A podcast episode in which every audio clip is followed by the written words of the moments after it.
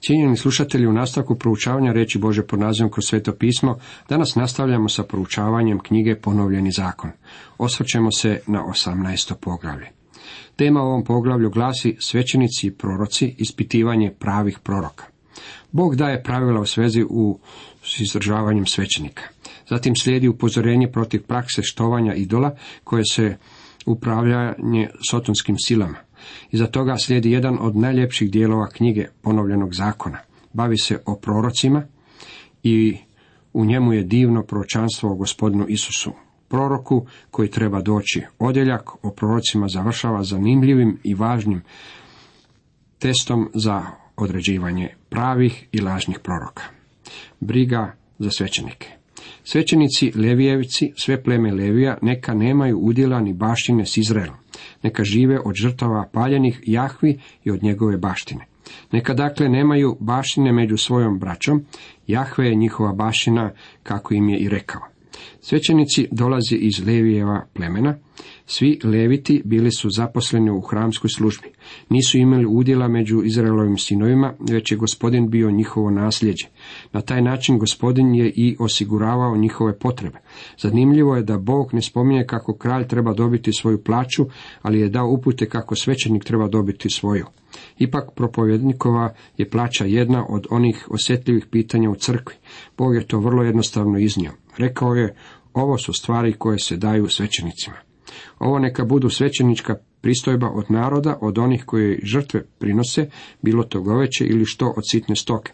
Svećeniku treba dati pleće, vilice ili želudac. Daj mu i prvine od svoga žita, od svoga vina, od svoga ulja i prvine od vune svojih ovaca. Jer je njega odabrao Jahve Bog tvoj od svih tvojih plemena, njega i njegove sinove, da zauvijek stoje pred Jahvom Bogom tvojim, te da obavljaju službu i blagoslivljaju u ime Jahvina. Bog je ovdje iznio veliko načelo, još uvijek je ovo metoda koju Bog upotrebljava kako bi obavio svoj posao u svijetu. On očekuje od svog naroda podršku ljudima koji žrtvuju sve svoje vrijeme za širenje Bože riječi po svijetu. Zabrana spiritizma. Kad uđeš u zemlju koju ti daje Jahve Bog tvoj, nemoj se priučavati na odvratne čine onih naroda. Neka se kod tebe ne nađe nitko tko bi kroz oganj gonio svoga sina ili svoju kćer, tko bi se bavio gatanjem, čaranjem, vraćanjem i čarobnjaštvom. Nitko tko bi bajao, zazivao duhove i duše predaka ili se obraćao na pokojnike. Jer tko god tako što čini, gradi se i gadi Jahvi. Zbog takvih odvratnosti njih i goni ispred tebe Jahve Bog tvoj. Kada su ovi ljudi ušli u zemlju, nisu se smjeli prikloniti poganskim načinima štovanja naroda koji su bili u zemlji. Ovo upozorenje ponovljeno je u Novom Zavetu. Pavao upozorava u 1. Timoteju 4.1 te kaže da će u posljednja vremena neki otpasti od vjere i prikloniti se prevarnim duhovima i zloduhovskim naucima. Oni će se utjecati ovom neviđenom sotonskom svijetu. Ja bih vam sada htio predočiti svoj sud, a vi procijenite vrijedi što. Ja mislim da smo mi sada došli u to razdoblje. Čak dok ovo pišem, postoji mnogo manifestacija štovanja Sotone. U Americi postoje Sotonine crkve u kojima je on doslovno štovan. Na Havajima vidio sam nekoliko mladih ljudi koji padaju ničice pred slikom kršine, što je ništa drugo nego sotonsko štovanje. Neki ljudi ovo ne svačaju ozbiljno i misle kako se radi o prolaznim hiru, jer je u ljudskoj prirodi ići za onime što je popularno, posebno ako to dolazi iz Amerike ili dalekog istoka. Svejedno postoji mnogo toga stvarnoga u sotonskom štovanju. Tu se ne radi o grupi glupih ljudi, niti su u tu vrstu štovanja uključeni samo neobrazovani i neupućeni. Mora postojati stvarnost u tome i s obzirom da je Sotona stvaran, mislim da je dimenzija stvarnosti zadovoljena ali Bog upozorava protiv toga, on kaže kako mu je to gadost u očima. Želim još nešto dodati, jer nitko ne želi javno govoriti o ovoj problematici. Postoji velika opasnost u igranju naoko bezazlenih igara s astrologijom. Sjetite se kako smo u prethodnom poglavlju čitali o osudi štovanja sunca, mjeseca i zvijezda. Ima mnogo ljudi danas koji stavljaju veći naglasak na astrologiju nego na Bibliju. Knjižnice, kiosi i knjižare preplavljeni su materijalima, časopisima i knjigama koje se bave astrologijom. Promovira se čak i u masovnim medijima. Vidimo kamo je god se okrenemo da je ona prisutna. Dragi prijatelju, astrologija je gadost pred gospodinom. Nemojte misliti kako sam ja izmislio ovaj izraz, Bog to naziva gadošću. Zašto je ona gadost? Zato jer udaljava ljude od živog i istinitog Boga. Uvode ih u tamu i demonizam. Svijet demona je stvaran. Postoje pali anđeli i duhovni svijet, te stvari su stvarne i ljudi su danas zainteresirani za njih. Oni upotrebljavaju droge i svakakva druga sredstva koja su niti ne možemo zamisliti ne bili na neki način ušli u neviđeni svijet. A sotonski svijet se raduje što može uspostaviti kontakt s njima. Bože dijete bi trebalo ovakve stvari ostaviti na miru. Svatko tko se okrene u tom smjeru ima slabu vjeru i ne vjeruje u Krista kao svog spastelja. Takav se okreće od svetog duha i Bože riječi. Bog je dao upozorenja o tim stvarima. Njegova su se upozorenja pokazala valjanim već ranije. Njegov prosjak u pogađanju stvari je odličan. Prijatelji, još nije ništa promašio. On svaki puta pogodi u sridu i ja ga želim u tome slijediti. Budi posve vjeran Jahvi Bogu svome. Narodi koje ćeš naskoro otjerati s posjeda slušaju vračara i gatare, ali tebi to Jahve Bog tvoj ne dopušta. Ovi narodi koji su tada bili u zemlji, bit će odstranjeni iz zemlje zbog istog tog razloga. Izrael je bio pozvan biti svjedokom živog i istinitog Boga. Obećanje dolaska proroka. Proroka kao što sam ja iz tvoje sredine od tvoje braće podignut će ti Jahve Bog tvoj, njega slušajte. Posve onako kako si i tražio od Jahve Boga svoga na Horebu na dan zbora, kada si govorio, neću više da slušam glas Jahve Boga svoga, niti želim više gledati taj silni oganj, da ne poginem. Na to mi reče Jahve, pravo su rekli. Izraelovi sinovi trebali su slušati Bože proroke. Zašto? Zato što su im oni govorili istinu. To je bio temeljni razlog. Ali drugi razlog je bio u tome što će ih oni pripremiti za slušanje konačnog glasnika, posljednjeg proroka gospodina Isusa Krista. Neki ljudi pitaju zašto se Bog više ne objavljuje danas. Prijatelju, u osobi gospodina Isusa Krista Bog je stavio točku na kraj rečenice. On svijetu nema za reći ništa više od onoga što je rekao u Isusu Kristu. Mi moramo čuti njega. Na gori preobraženja Bog Otac rekao je, ovo je sin moj, ljubljeni u njemu, mi sva milina, slušajte ga, Matej 17, peti redak. Slušajte njega, on ima konačnu riječ. Za vjernike danas gospodin Isus Krist je Božje konačno, potpuno i posljednje otkrivenje čovjeku. To je ono o čemu govori Mojsije ovdje u ponovljenom zakonu. Podignuću im proroka između njihove braće kao što si ti, stavit ću svoje riječi u njegova usta da im kažem sve što mu zapovjedim. A ne bude li tko poslušao mojih riječi, što ih prorok bude govorio u moje ime, taj će odgovarati predamnom.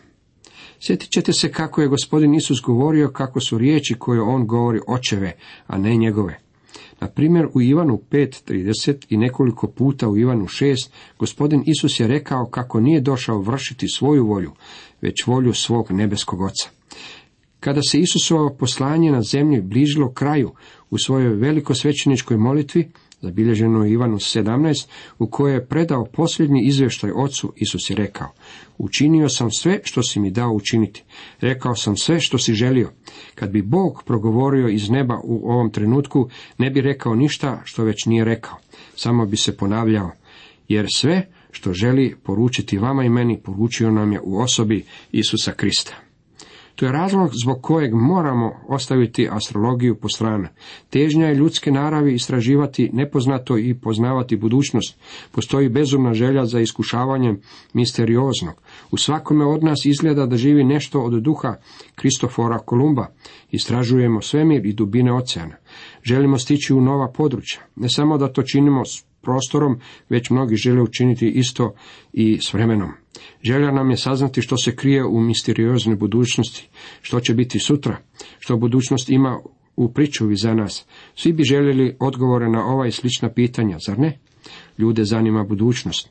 Uvijek postoji pitanje što sutra donosi. Budućnost su zatvorena vrata. Sjećanje vas može odnijeti u prošlost, ali ne postoji sredstvo pomoću kojeg možete otputovati u budućnost. Na vratima budućnosti stoji natpis ulaz zabranjen. Jučer je danas bilo sutra. Čovjek je ograničen vremenom jednako kao što je ograničen i prostorom. Da bi se zadovoljila ova neutaživa želja, pojavili su se spiritualisti, nekromanisti i vraćari. Bog je upozorio svoj narod protiv ovih stvari. Ovo je bilo povezano sa štovanjem idola i bilo je sotonističko u svojim korenima. Jesu li oni mogli proraći budućnost? Da, postojao je određeni stupanj točnosti. Grci su odlazili u proročište u Delfima i očito ondje dobivali donekle točne informacije, ali radilo se o sotonskom poslu. Kaže se da je i Hitler upotrebljavao savjete iste vrste pogađača budućnosti. Ako pročitate neke od oglasa u novinama danas, vidjet ćete da takvi vraćari javno oglašuju svoje usluge i zarađuju golome svote novca. Budućnost je područje u kojem čovjeku nije nikad bila dana nikakva vlast. Samo Bog može odrediti budućnost i ona pripada isključivo njemu. Jedinstvena karakteristika Bože riječi je da ide dalje od dimenzije sadašnjosti. Meni je najveći dokaz da je Biblija Božja riječ ispunjenje proročanstva. Jedna četvrtina Biblije bila je proročanstvo u vrijeme kada je pisana, a najveći dio tih proročanstava se već ispunio. Bog je zapisao proročanstva u svezi s određenim gadovima, narodima i velikim svjetskim carstvima. Po takvim okolnostima postojalo su mogućnosti za pojavu lažnih proroka. Kao što takva mogućnost postoji danas. Oni su željeli status i položaj koji je pripadao pravom Božjem proroku.